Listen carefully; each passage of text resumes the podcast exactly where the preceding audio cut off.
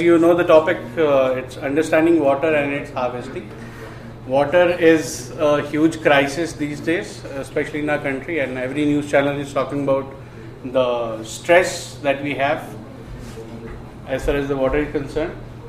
So that is why we already have a Jal Shakti ministry in place to focus on the water and the water issues. But uh, there are a lot of myths uh, in the water sector because uh, you know, water is something which is uh, very easily understood.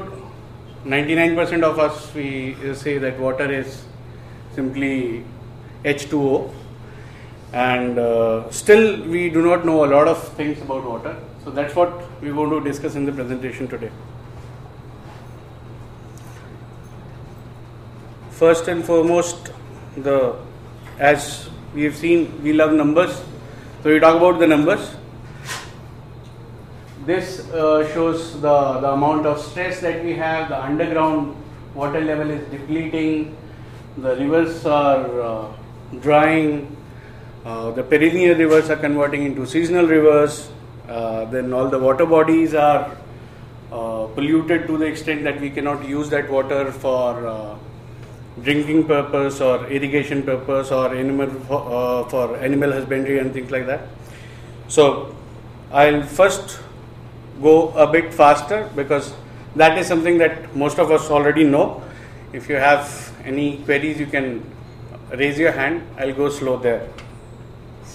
So this is something that everyone knows, and the reason is also obvious. We have higher usage and we have lower replenishment of water because we are just taking out water from the underground boring and all that and uh, the underground aquifer recharge is not in line with the amount of consumption that we have. So obvious solution is we'll recharge and replenish so that we can reuse. But when we try to recharge this is what happens. We try to desilt the water bodies and they again go dry. We try to plant, we have a plantation drive, and then we go for rainwater harvesting systems. With half of the time they don't work, or wherever they work, they are still not recharging to the extent that uh, the balance is created. So, in spite of all these efforts, end resultant is zero. We are still parched because all these activities have been happening for last over two decades. If this was actually working, the today's stress situation wouldn't have arrived at all.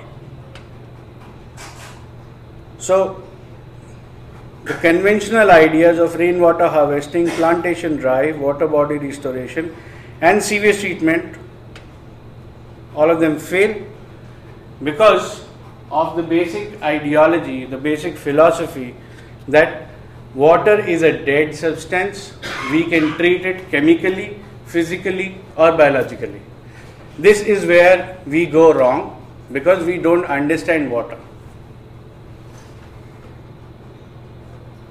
Now, if we go as per Indian science, water is a living being. There are five key elements to life, one of which is water.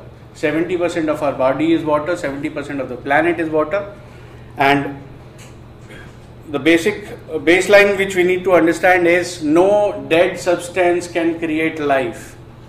And water is the key contributor towards life. Even the astronauts, when they are looking for life in the uh, planets uh, other than uh, Earth, they are primarily looking for water. If there is water, the life is possible on that particular planet, otherwise not. So, here are the key examples of how rainwater harvesting fails.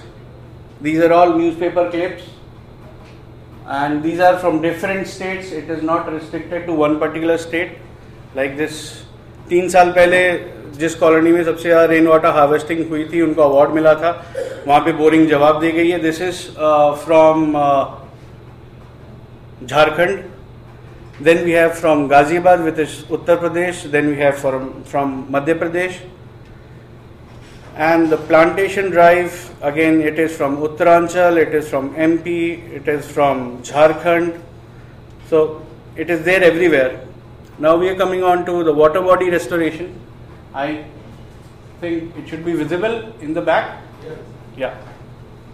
So there are three processes that we primarily involve for water body restoration. First is the mechanical dredging and uh, desilting. Into this, what we do is we first do decantation and then we put a JCB and we take out the sludge. Now, management of the sludge is another problem, and then we refill, right? Now, just a one acre lake, which is about uh, uh, three to five meters deep, will uh, have approximately a volume of 12 crore liters of water. So, when we do a decantation, this entire water goes waste, right? So, that is one problem. And the sludge that we take out, again, that has to be managed. What do we do with that sludge, right? So, that is another problem. Now, in this entire process, while the process is quite tedious and time taking and uh, it takes good amount of uh, machine work, so obviously the tender value is also very high. But then ultimately, what happens is, in a way, we say that okay, now this water body is clean. But what we have done is, the in, in the name of removing the silt or the sludge, what we have done is the topsoil of the water body, which is weathered for aquatic conditions, that we have taken out. So now the new soil which will come up, it will take its own sweet time for getting weathered up for an aquatic ecosystem. So for good two three years, the biodiversity of the said water body will stand still, right? So that's a problem with the mechanical dredging. Then we uh, come under the chemical process. Now, chemical process, we all know that every chemical reaction has its own pluses and minuses, but bottom line is there is some residue. Now, what happens to that residue? There is no chemical process to remove that residue or consume that residue within uh, aquatic ecosystem, right? And third is the biological process. Now, to understand this, you need to understand a little bit of uh, what uh, the previous speaker was explaining about uh, importing the Italian bees, right? So, whenever you are putting in a new species into an ecological system, it tries to create a space for itself. Now, in this process, it will harm some other species of, of that particular ecology, right? So, ultimately, what we are trying to create is an ecological imbalance. Now, whenever we are doing a biological process, what we are primarily doing, doing the, the most uh, uh, popular treatment is the cyanobacteria treatment.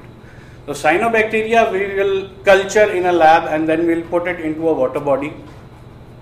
It will consume certain things, but it will also uh, disturb the ecology of that particular water body. So, there are pluses and minuses of each of the system. Uh, that happens in the water body restorations. So, in spite of restoring whatever number of water bodies we are trying to do uh, under Manrega and under various uh, government of India schemes, things are still not getting to uh, the extent wherein uh, the the stress is kind of de-escalated or de-stressed, right? Now, one important case study for uh, the invasive species is an interesting case study in US wherein they have this uh, Yellowstone National Park which is a restricted area and there is a very little habitation there but uh, when uh, they had some sort of army testing or army installation going on so there were some people who were residing inside the national park and of course they had their own uh, agriculture and their livestock and things like that so there were a lot of wolves there so all those people who were living into the Yellowstone uh, uh, park, they used to hunt for the wolves. Now wolves hunting eventually resulted into drying of a river. That is a complete uh, video case study which is there. You can uh, log on to uh, YouTube and you can search for it. But there is a delicate connect between all the species which are there into one ecological system one uh, ecology. And that is what once we disturb it, then we later on we come to know that okay, it has harmed something which is way beyond what we perceived it to be. So, bottom line is water pollution is neither physics nor chemistry nor biology. It is an ecological problem, and that is why it needs to be dealt with an ecological solution. Now, coming on to the another big aspect, which is uh, in which almost the entire government machinery believes that is uh, the sewage treatment plant or the effluent treatment plant. Now, here there is a, a calculation mistake because the entire design of a treatment plant is based on the volume of water right? Now sewage is something which every individual irrespective of whether he is there in a rural area or an urban area he will produce sewage. Every human being on a daily basis taking a conservative estimate generates about 33 liters of sewage. Now human population is increasing so sewage production is going to increase. So if you put up a sewage treatment plant which is based on the volume of sewage generated, then of course within a stipulated time frame it is going to fail because the production of sewage will be beyond the treatment uh, capability of the plant and that is what is happening everywhere. We had one sewage treatment plant in Dal Lake then we had another one, then we had another one. Now three sewage treatment plants are working in Dal Lake and you can go and uh, check the quality of water of Dal Lake. It is still not normal in spite of having three different sewage treatment plants. So any technology of water treatment which is based on the volume of water is bound to fail because we cannot reduce the sewage production. Okay. Now there is another aspect to it which is uh, from our standards of water cleaning. Now Central Pollution Control Board has got three different standards of water. One is drinking water, another one is bathing water and third one is the STP outlet standard. If sewage treatment plant is supposed to clean the water, why can't we have a standard which is at least equivalent to the bathing water standards? That means there is a qualitative difference between the STP outlet and the bathing water. Then uh, comes uh, the capital expenditure. There is a huge capex. So half of the time in in uh, for the requirement of increasing the capacity, either uh, the local government or the local body does not have the budget for expansion of the sewage treatment plant? Or uh, if the budget is there it is not under the, uh, the, prescribed permission of the tendering authority that okay you have not taken approval from such and such authorities. So that is why it is not scaling up. And the sewage production is increasing on a daily basis. So ultimately because of huge capex also, most of the time a new installation fails. And then we have a high OPEX also because everything is being done physically, chemically, or biologically, and everything has a cost, right? So, ultimately, if there is a technology which we know is going to fail in maximum about three years, or four years, or five years, and this is going to be required forever, then that means we are investing into a wrong technology. So the problem is primarily we don't understand what we are dealing with. We don't know what is water, we don't know what is soil, and we don't know what is air. Ultimately, we don't understand the nature. And that is why we are standing here, wherein the government is talking about conservation of water, but what we say is we need to generate water first to conserve it because we don't have enough water to sustain this entire operations of everybody living in this country for a very long time. So we need to generate water first so that everybody gets drinking water. Otherwise, this year we had one Chennai.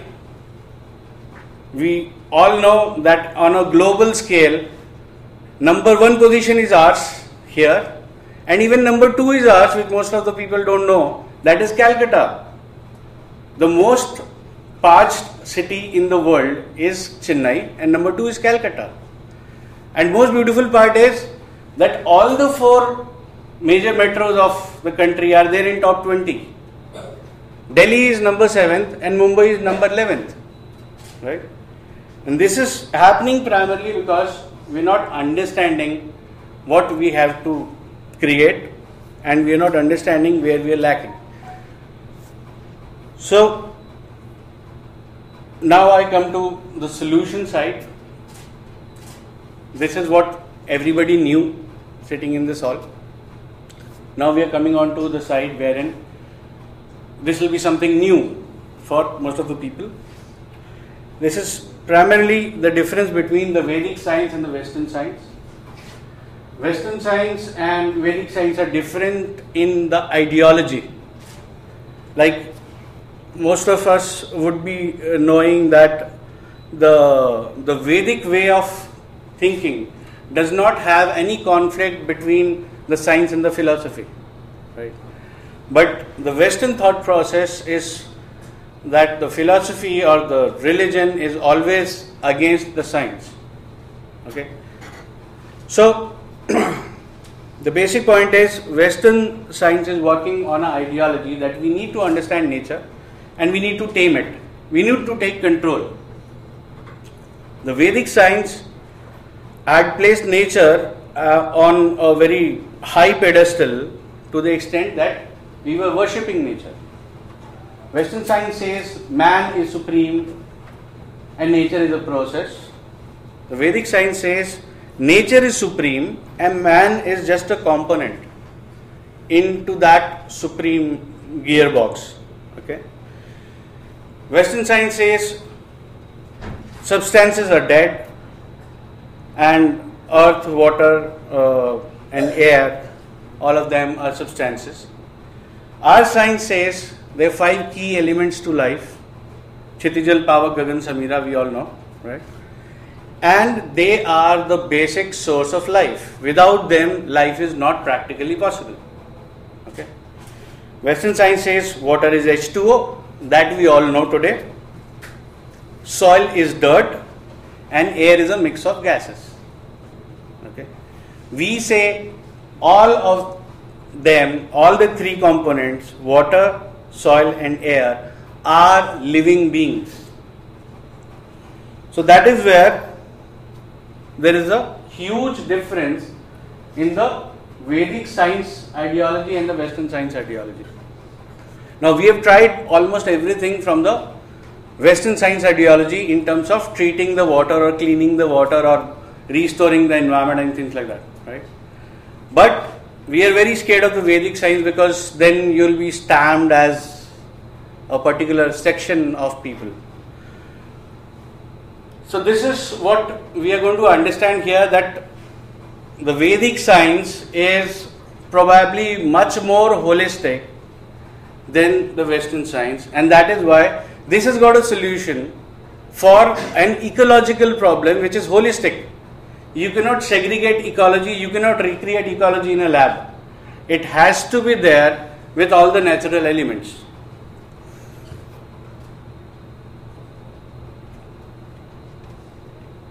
Now, this is just about understanding a closed ecosystem from the Western science perspective to translate it into the Vedic science perspective.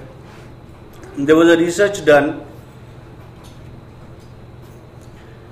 on the number of human cells in human body and they found out there are 37.2 trillion human cells all multiple kind of cells put together the number of cells which are there into the human body which contribute towards the body functions are this much. And then there was another research which was on the number of uh, microbes or bacteria which are there into the human body which are independent of the human body functions.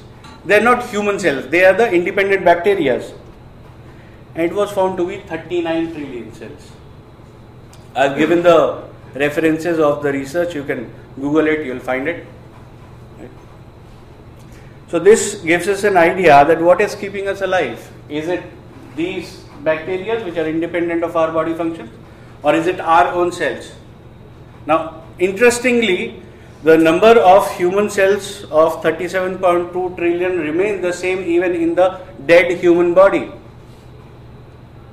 So, what is keeping us alive? Is it our own cells or is it the bacteria? So, we consider ourselves living because of these. Now, the most interesting part is they exist in water, soil, and air also. In probably a much higher numbers. So, how can we consider those ecologies or those ecosystems as dead when we consider ourselves as alive? There has to be some balance in the parameters. So, this is defining the life in soil, water, and air from a Western perspective. I'll cover it later in the upcoming slides in, in much further details. Now I am going to be specific to water because this presentation is all about water. Now let us try and understand it from both the perspective. Most of the people know that I understand water like back of my hand. It is H2O, two molecules, uh, two atoms of hydrogen and one of uh, oxygen. But most of the people don't realize that water doesn't obey the laws of physics. All substances on earth will shrink when they are condensed. Water expands when it is condensed. That is why ice floats on water, which is the condensed form, which is solidified. Right? Now, water is probably the only thing that exists in all the three forms, and water has got its own force which works against gravity. That is the buoyant force. No other substance is practically working against the laws of physics. Right? Now, I'm coming on to the scientific community now. There are some scientists which are Western scientists doing a research on Western science and they're supporting the Vedic science in when, when they get their results. The first one is Victor Schauberger. He is an Austrian forest caretaker. He was actually he expired in uh, 1956 or 59, right? You can Google him. You'll you'll get to know about him.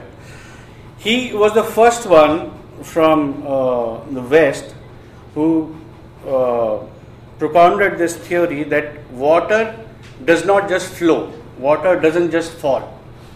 Water has a specific way of movement, and that is spiral. Water always propels in a spiral movement. Then we have Masaru Emoto from Japan. Uh, he has done a wonderful research since 1982 he was trying to understand whether water reacts to the environment and he has got a water crystal project. You can uh, google it or you can search it on youtube. You'll find it. So what he did was he placed a, a bowl of water in a slaughterhouse and a bowl of water in a monastery. And then he created crystals out of it by taking just one drop and freezing it immediately and looking at under the microscope. And he could actually see the difference between the two crystals right so then he came up with this theory that water is able to understand the environment and water is able to respond so water has got a stimulus to the environment then we have Jacques Bevinti, again a, a, a French scientist. He was discarded from the scientific community because he came up with this idea that water can listen to what you speak. Okay. And then we have Dr. Luc Montagnier, he is again French, and he started from where Jack Bevinte uh, left it. That water can listen. Now, because he is a Nobel Prize winner, so he cannot be discarded just like that, right? So he also understood what are the parameters between which he has to do his research. So he conducted the entire research on camera, right? He was the one uh, among uh, three who discovered the HIV virus. Now, what he did was he took a strand of a, a HIV virus and put it into a test tube, and then that test tube, one drop was taken out and put into another test tube. Like this, he diluted it 24 times, which is uh, technically, as per the log table, it is equivalent to one drop in an ocean.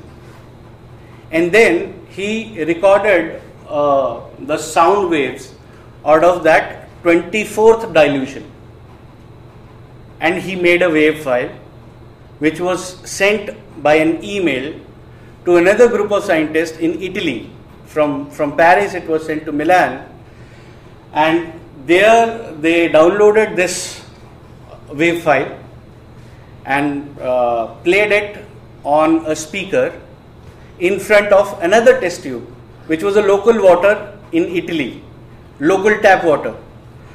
Now, this test tube of water was listening for one hour that the same wave file which was sent from uh, Paris.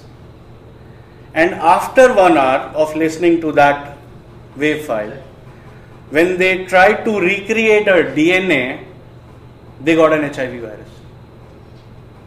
Okay, that means water was not just able to listen, it was able to memorize and it was able to communicate and recreate the same virus which was practically not possible. Right? It is like you doing a research and telling me over the phone and i am writing that the same research in another city. So what is the difference between water and me? Right? Now this has been proven by the western scientists. What we have been talking for over 14000 years. In fact if you would have uh, attended a presentation of Nilesh Oak earlier, he has gone to the extent of 24,000 years with all documentary, oceanology and paleobotany and whatnot. There, there are about 18 different respects of science wherein he has proven that we are in the same landmass for at least 24,000 years. Right? Now let us understand the water life cycle. What we learn in the school is the water cycle where life is missing right?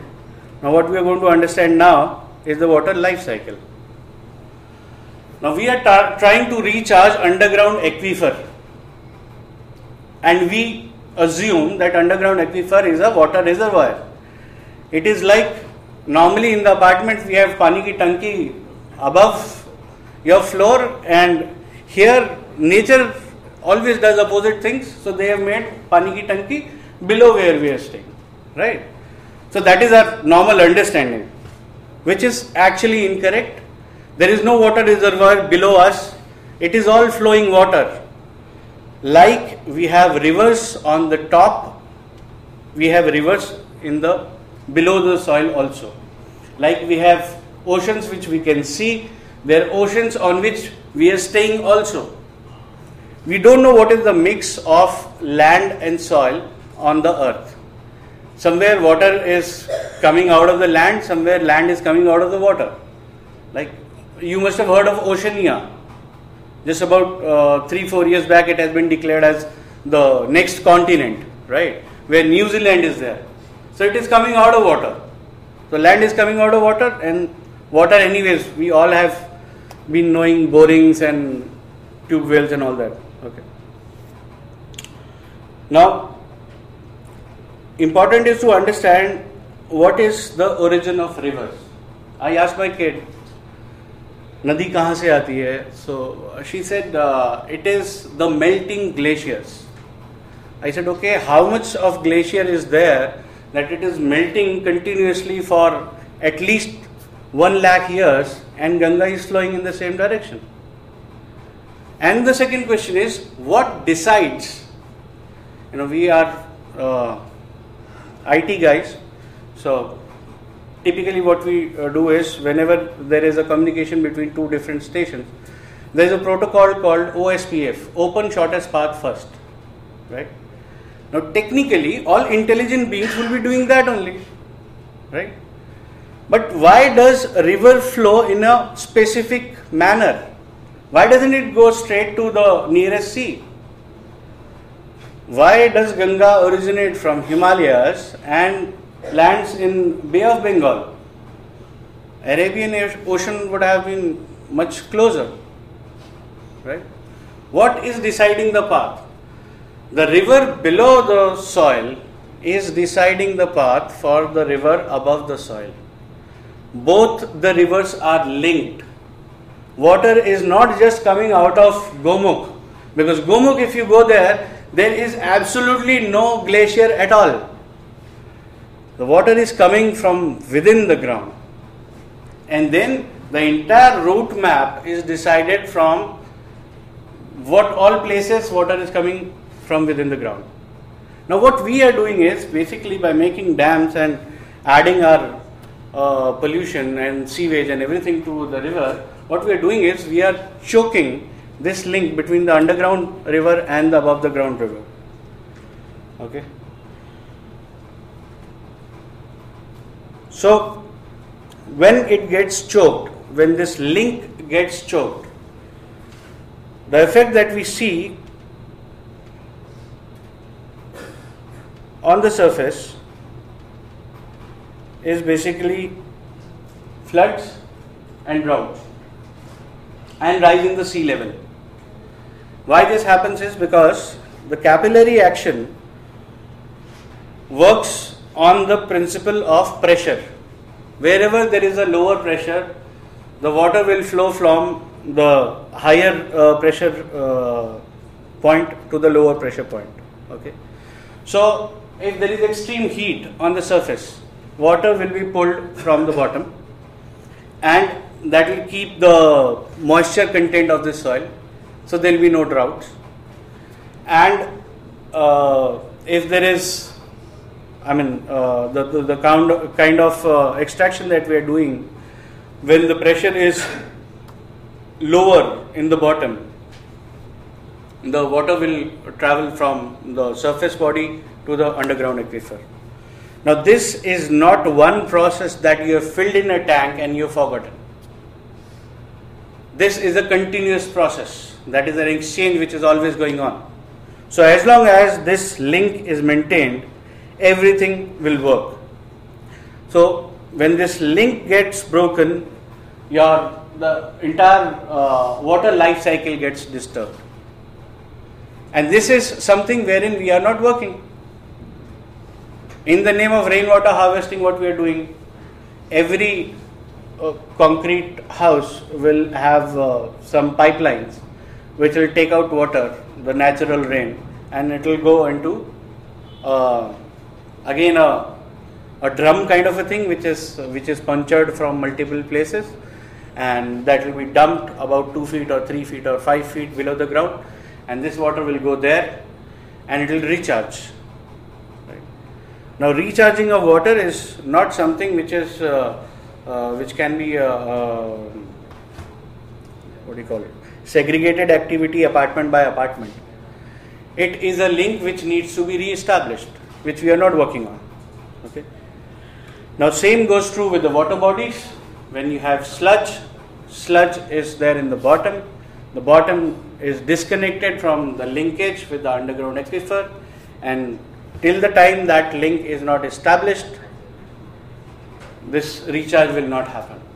Now, typically people come up with the idea that okay, when we have done a desilting, it will automatically start recharge, but it doesn't happen because the topsoil is still not weathered. And the beautiful part is what we are doing is desilting of a water body. What we need to do is desludging of the water body because silt is a natural component. Silt comes naturally wherever you you dig a uh, a small uh, dike on the surface and you put some water, within about uh, 15 20 days you get some sort of smallest gravels which are called silt. They appear because the top layer starts to get weathered to this aquatic ecosystem the silt is a natural occurrence which is required for establishing a link and sludge is what we add in terms of all the chemicals that we are adding to the water right So what's the way out? The way out is we need to go ecological. Water is alive as long as water is alive. As long as water is alive, everything gets balanced on its own. Now, uh, one simple example is uh, if you look at uh, we we've had a good discussion about farming and bees and all that, right? If you actually uh, focus towards it uh, tell me something does nature need human intervention to grow plants and animals? Obviously not. Because before human beings all of them were there right? So what is so different in farming that you need so much of intervention now the chemical uh, farming came was one of the questions which was raised right chemical farming or organic farming or uh, Subhash Palekar farming, whatever kind of farming you're talking about. Why do we need to intervene from putting up the seeds, then adding pesticide and then uh, uh, herbicides and things like that? Why so much of intervention required? It is required only because the soil, water, and air are not natural. If they are natural, they'll grow automatically. When they grow automatically, okay, let's take it this way. Uh, everybody wants to do farming so that they get the maximum amount of yield. It is a commercial activity. Nobody is growing uh, uh, plants or uh, animals for their own consumption. If there is a dairy, they need to sell the milk. If there is a poultry, they need to sell the eggs or the uh, chickens or whatever, right? So everything is a commercial activity. Now, for a commercial activity, what matters the most. You are doing a commercial activity based on only two factors what is your input, what is your output. What increases your input cost?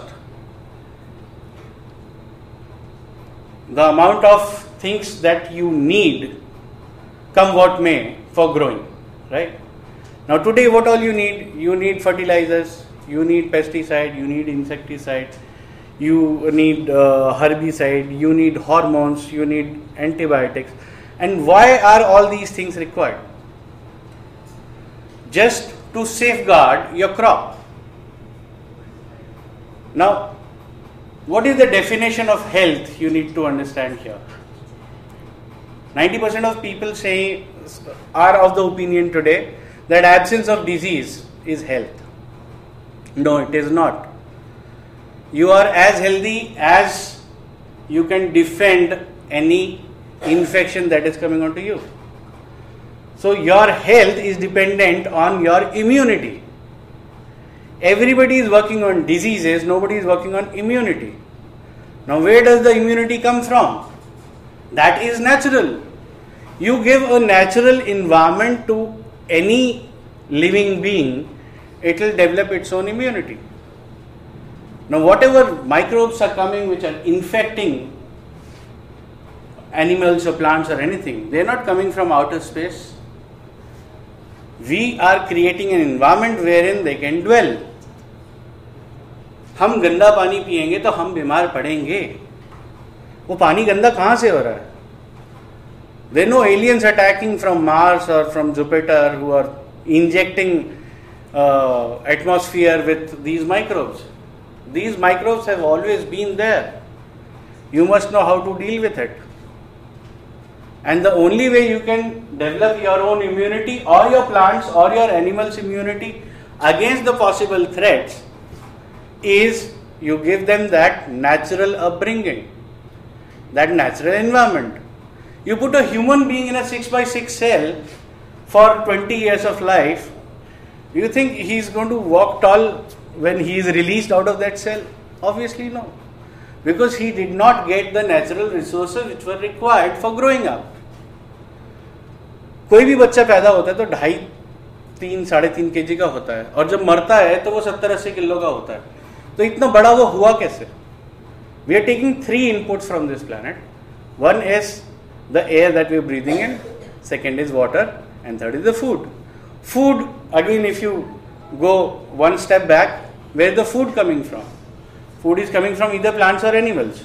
Animals are eating the plants, so ultimately it is coming in from the plants. So, what does plant need to grow? Water, air, and soil. So, ultimately, when we are also growing, we need water, air, and soil. Now, we have killed all of them because of our activities. We've killed the water, we've killed the soil, we've killed the air. And then we want to be healthy and disease free. How is it possible? So, ecology is to restore this balance, and this will start from water because water is the first element from where the life starts. Even on this planet, the first life forms started in water then it propagated to land. And i'm not talking about the evolution theory of darwin. I'm talking about the evolution theory which is very indian very vedic. And that you'll find those clues because uh, i firmly believe that indian scriptures are coded. You need to decode them. And once you decode them you get your basic knowledge out of it. So this story of uh, evolution starts from 10 avatar of Vishnu start from Matsya avatar that is the first form. So that is the aquatic life. Then it came to uh, amphibian which is the kachap or the tortoise. Then it came to terrestrial which is the wild boar or the varaha avatar right?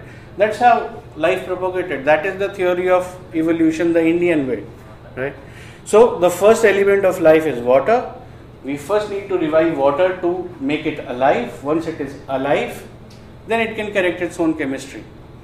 Like every living being can correct its his or her own chemistry. Like if you have a high blood pressure, you just uh, open up your shoes and uh, you loosen up your belt and you sit in a air conditioned room. There is a physical action which has created a physiological change within your ecosystem, right? every living being is a chemical factory because my emotions will change the uh, the secretion within my body so if i'm in a happy mood there is a different uh, chemical being secreted if i'm angry there is a different chemical being secreted so that is a chemistry which is always changing same goes true with water now every time you fall sick, you don't just start popping up medicines. So you need to rely on the natural ecological system, which is your human body, and it uh, goes true for the entire planet also. The the moment you go ecological, things started getting sorted out. So when the water is alive, everything from farming to uh, your economy to everything will come back in place.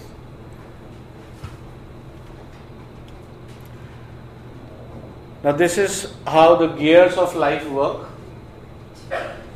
All of them are interlinked. Right? Initially, we talked about five elements Kshitijal, uh, Kshitijal Pavak, Gagan, Samira. I am talking about just three of them right now. Water is one gear. When water gets alive, it makes the soil ecology and the air ecology also alive.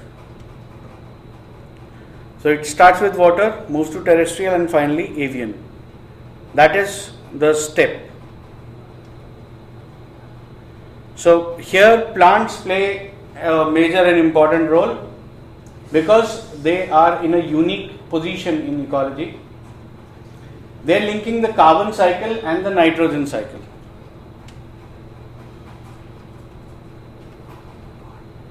So nitrogen cycle is happening in the soil and the carbon cycle is happening in the air. What leaves are supposed to do is absorb carbon and release oxygen. Carbon is then taken to the roots. Carbon is not required by the plants, it is required by the soil ecology. So they give carbon and they take nitrogen. Nitrogen is captured by the nitrogen fixing bacteria which has got no use for nitrogen except for doing a barter with the soil roots. Right? So it is a barter system that is working in the ecology because there is no currency there. Now this is how they link soil and air because the leaves are there in the air and roots are there in the soil. So plants are linking both the ecologies together.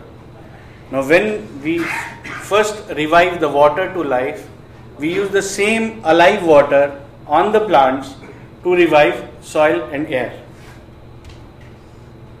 That's how it goes. And that's how the problem will be solved when we have the alive water body or alive water anywhere. Even the drain water can be alive, right? Even the sewage treatment plant water can be alive because in the sewage also 95% of it is pure water. Only 5% is the contaminant that is the uh, dissolved solid or suspended solid or volatile suspended solid or volatile dissolved solid and blah blah blah blah. Right? Now we are worried about that 5% and we are spoiling this 95%.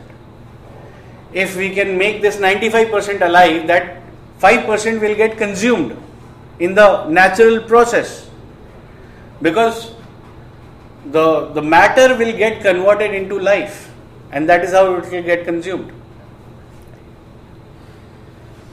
So that's about uh, the living aqua-ecological ecosystem. And water in when when uh, it is able to purify itself it is already on uh, the situation wherein it has got two basic ingredients. One is the complete electrolyte balance and second is the alive food chain aquatic food chain. Now these two things contribute towards possibly all life forms because plants need it. It works as a fertilizer and it works as a neuro immuno booster for the plants, for the animals, even for the human beings. Because our body is not designed to extract minerals or electrolytes out of the food that we eat. Our body is designed to get these inputs from the water we drink. And two of the most important systems of our body. One is the endocrine system and second is the neurological system. Both of them work and communicate only on the electrolytes. So if this electrolyte feed is not there, by default my immune system will go weak and by default uh, my nervous system will go weak. So the, the response or the the mental uh, ailments like uh, Alzheimer's or things like that, they will grow. Now, unfortunately, all of us consistently in past about 20 years have been drinking dead water. What we drink is a RO water. Now, RO water has got absolutely zero electrolytes. So, anyways, that is not the subject today. The subject is to understand that water is living, and if we bring water back to the living conditions, it will sort its own chemical properties and the solid properties and it will purify itself and then it will be good to use by all sorts of life forms. That's about it. Any questions? Most welcome. To read more, this is the website cowonomics.in.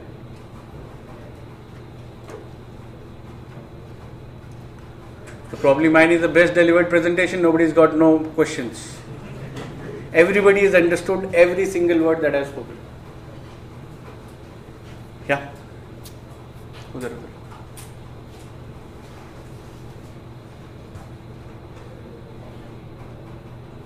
So, uh, I mean, the problems of industrial scale agriculture is well known and you know it leads to ecological problems. But uh, I don't understand why you are actually saying something about uh, this evolution theory uh, yeah, or having an alternative to evolution theory in the form of the Dashavatar. Because is that really necessary? Because evolution theory has plenty of explanatory power. My, my subject is not evolution, my subject is water. No. That was just an example that I gave. No, but I think that is a very wrong example to give because you see the Dasha Avatar has been can be interpreted in multiple ways, but it by no means constitutes a scientific theory. Okay, that is the real problem. And uh, as the talk is going to go public, I think uh, it should be at least scientifically sound in all these essentials. That's all. Thank you. Yeah. Can you please explain the spiral movement of water? Like the water moves in a spiral uh, way. Uh, you can search for Jimmy Manekshaw on Facebook. That's J I M M Y. And Manekshaw is Field Marshal Manekshaw. You can search for him. He has posted a video wherein he has put a plant root which is spiral in shape and he puts that into water and he is pouring water and it is coming up. Right? That is the spiral movement. Or else you can search for Viktor Schauberger and he will explain.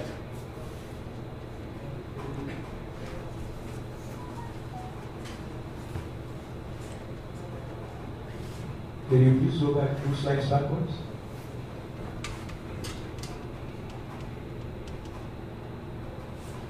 Yep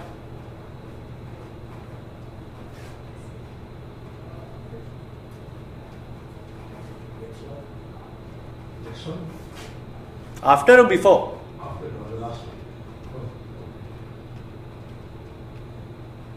So you've done this uh, successfully somewhere. Have you seen the effect? yeah yeah Yeah. yeah you can uh, you, you're talking about a farming case study right Yeah. Uh, you can log on to our youtube channel. It's vedic economics on youtube.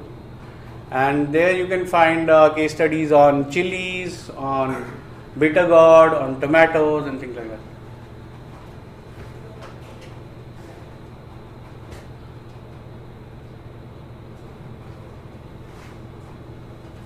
Yes? What do you have to say about this uh, Cauvery calling movement? what do i have to say about Cauvery calling movement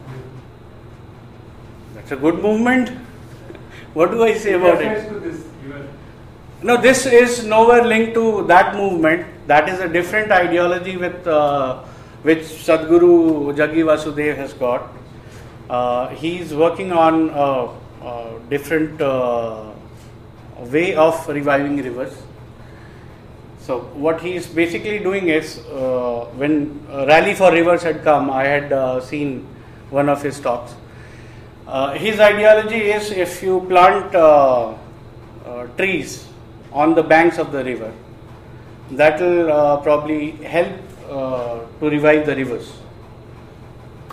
So this is nowhere related to what they are doing. That is completely different. This is completely different. but you don't have to make, you don't have any comments for that. But I mean, because according to you, it may not be successful also. No, I didn't say it will not be successful. Uh, See, are- Jadguru, I- I- I- uh, I- Sadhguru you are saying I- Jaggi Vasudev has got divine grace, everything will be successful that he will do. I have got nothing to say on that. What I am saying is my process, it is not his process. What he believes is what he is doing, what I believe is what I am doing, and we are nowhere linked to each other. You would- I think-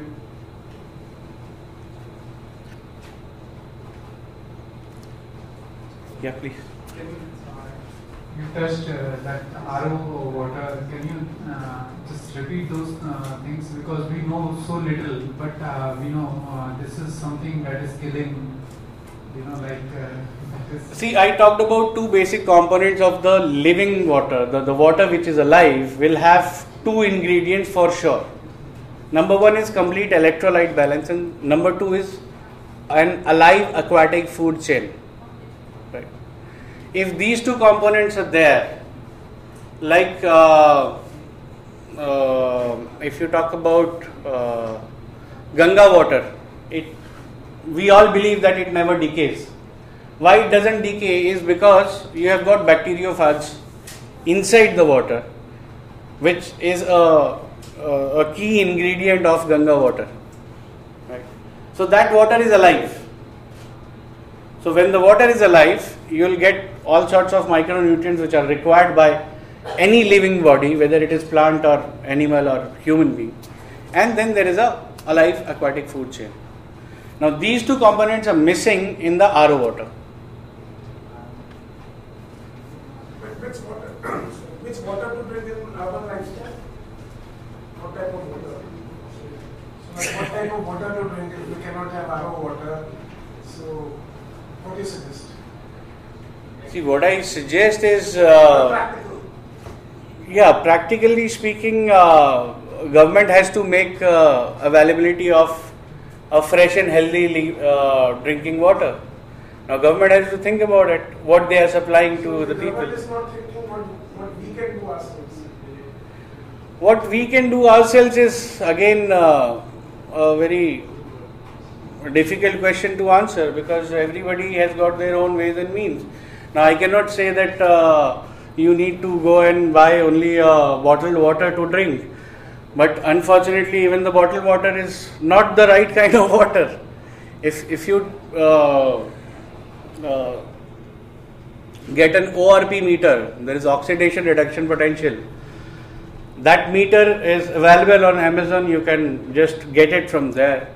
And if you test your normal drinking water you will find that normal drinking water or a bisleri water or any kind of water has got a orp of 200 plus at least now orp is basically uh, the oxidation uh, reduction potential which means in simple terms, anything which gets aged, it is oxidizing. Like if you cut an apple, it will become red. Why? Because it has reacted with the environment and oxidation has happened. Right? Oxidation can be, in simple terms, translated into aging. Okay? So, if your water is ORP positive 200 plus, that is contributing towards your faster aging. You're not dying immediately. So government is happy, you are still a voter. Right? But if you want to live longer, you know, you bring a cosmetic product in the market, say this is anti-aging and see the sales. Because everybody wants to be younger. But younger by spending money, not by doing right things. Right? So you will buy a hell lot of cosmetics which are anti-aging, but you will not try to generate or create alive water so that you actually uh, go against aging. So these these are the uh, things which governments have to think about. So I can't really comment on that. But uh, yes, uh, one thing is there that if you are able to get alive water, like uh, for example, I'll, I'll give you uh, an example for the government of Chhattisgarh, wherein we are working with the government and uh, they are regenerating the, the kind of lakes which were there by doing this ecological restoration. So that water is being used by all the people in the vicinity in every village. Right. So this is a role which government has has to play. I mean, we, we can't do really much about it.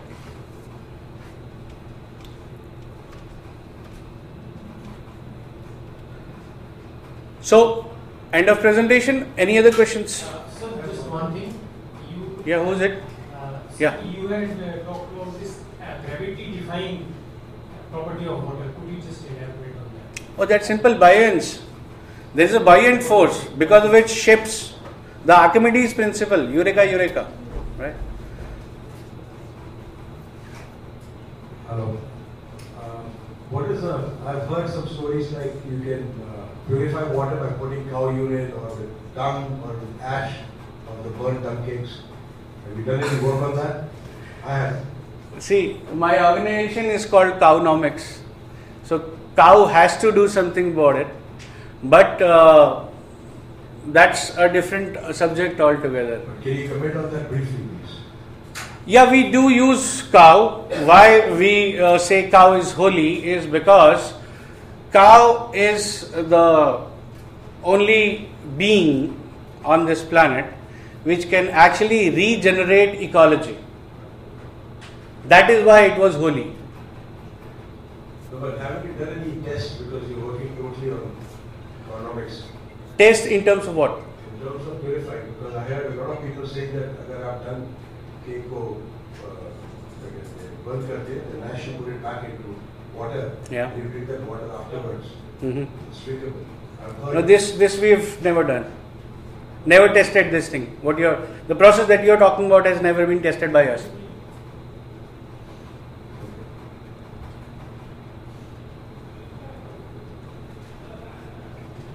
That's it. Thank you. Thanks a lot. Thank you, Deepika.